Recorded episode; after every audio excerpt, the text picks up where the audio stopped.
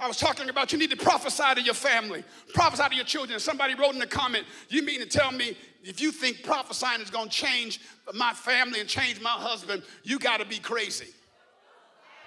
The reality is, you couldn't be saved. You wouldn't make that statement if you wasn't if you wasn't lost. I tell you right now, I not only prophesy to my family, my daughter is married to her husband, and I still prophesy to them both. I prophesy to my other daughter. I prophesy to my wife. Don't mess with me. I put my checkbook on the table and prophesy to it.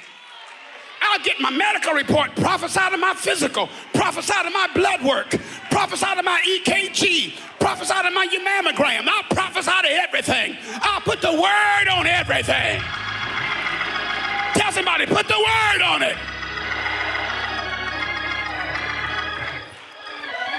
Getting mad enough to make a difference? Put the word on it. Put the word on it.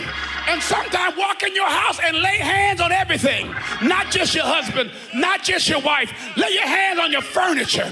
Lay your hands on your front door. It's better than an ADT system. It's better than a ring doorbell. He camp his angels around about you. Put the word on it.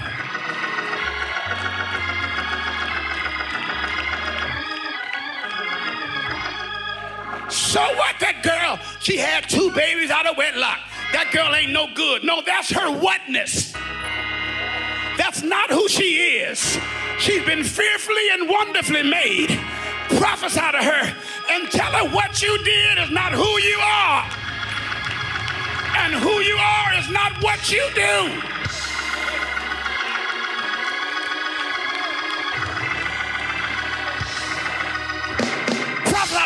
Right now. Say, hey.